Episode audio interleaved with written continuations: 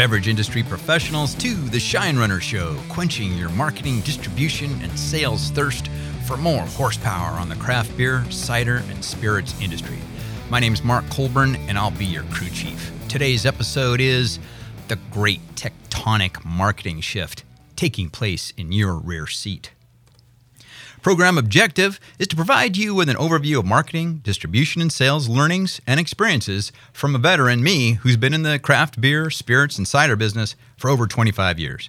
The goal of this program will be to help you better understand marketing's role, priority, and importance in the marketplace and how it relates to your business model. Let's look at a recap from episode 8. But you know, before we get into the recap, I want to share with you some things I learned at the September California Craft Beer Summit. Uh, one of the keynote speakers was Dr. Bart Watson. He's the chief economist with the Brewers Association. His comments were both enlightening and telling. Here are a few key points. U.S. consumers are drinking less beer with the greatest loss in the off premise.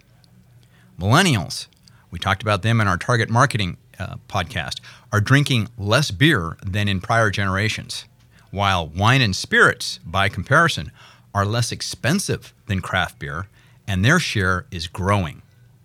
The craft segment, however, has slowed to 5% growth from 2014's high of 18%.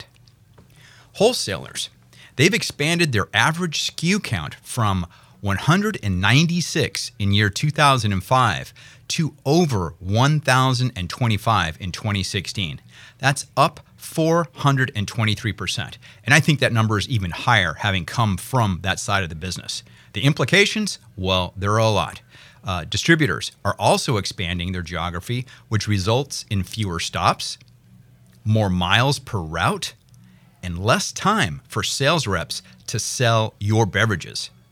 Now, the National Beer Wholesalers Association 2018 report showed average distributor stops per week in 2005 was 1,614.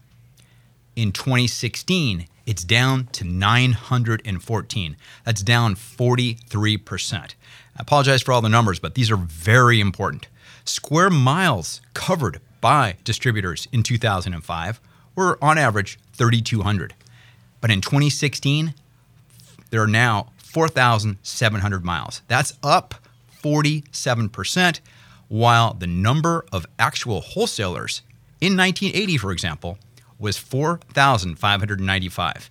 In year 2017, that is down to 3,000, down 35%. On top of it, the number of on premise bars or on trade bars in the US is also declining few more uh, important points. In 2018, we've talked about this a number of times in other podcasts. We're forecasting 7,000 breweries, and, and, Dr. Watson agrees with this. By the end of this year, 2018, there'll be 7,000 breweries in the U.S. in operation. And there's also 9,000 active permits that have been filed with alcohol, tobacco tax, and the Trade Bureau. 9,000, potentially 2,000 coming online in 2019. Total of 9,000. As the number of breweries continues to rise, growth opportunities are becoming harder to come by with per brewery growth per Dr. Watson, quote, lower than any time in the last decade. So, are you what what are you to do as you look into 2019 and prepare your annual business plans? ABPs, volume and real estate will be squeezed next year. Dr. Watson characterized the outlook as, quote, more competitive and more chaotic. So, investing in a comprehensive marketing plan just may be the fine line between success and failure for you in 2019. The stakes, my friends, are high and the market share dwindling. Now that you're learning what marketing really is, the Shine Runner Show podcast topics could not be more relevant. So let's review episode 8.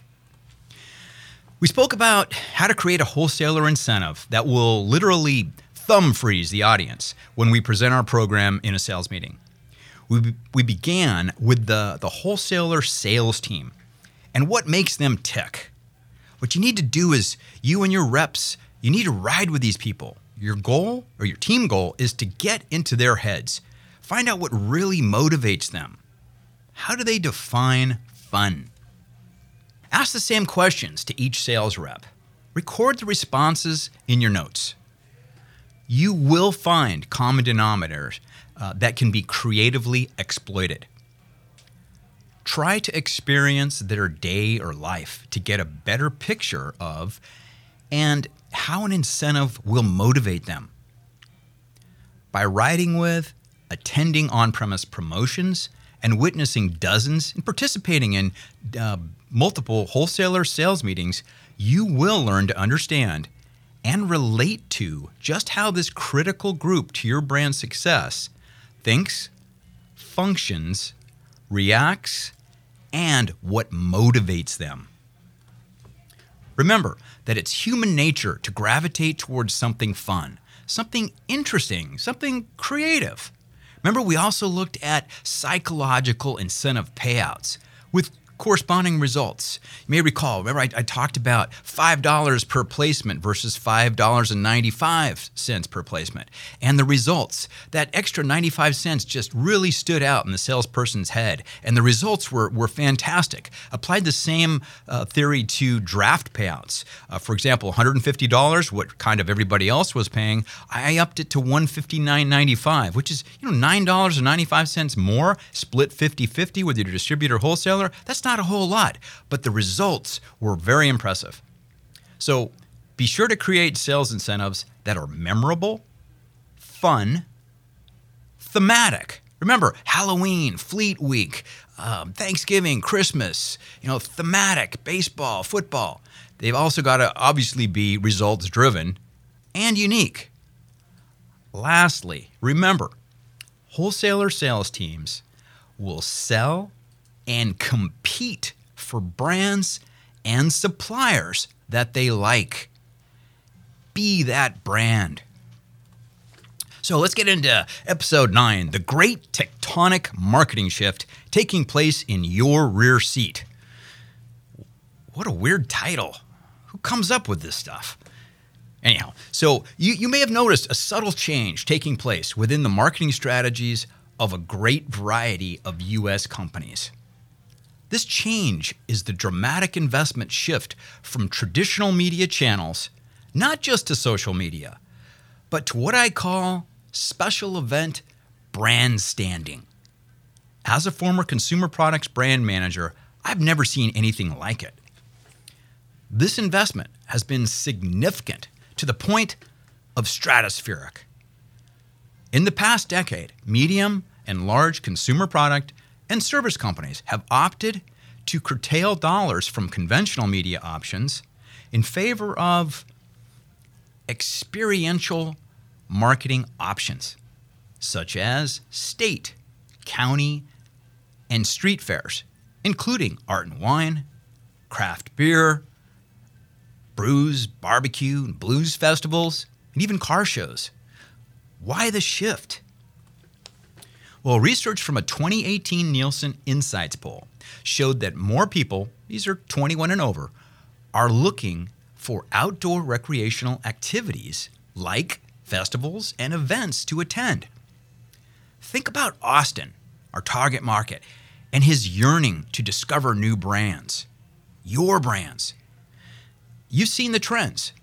Fewer of us are watching TV commercials or listening to radio ads reading magazines, and, and many people are getting rides via Uber and Lyft or other means, which detracts from out of home billboard exposure.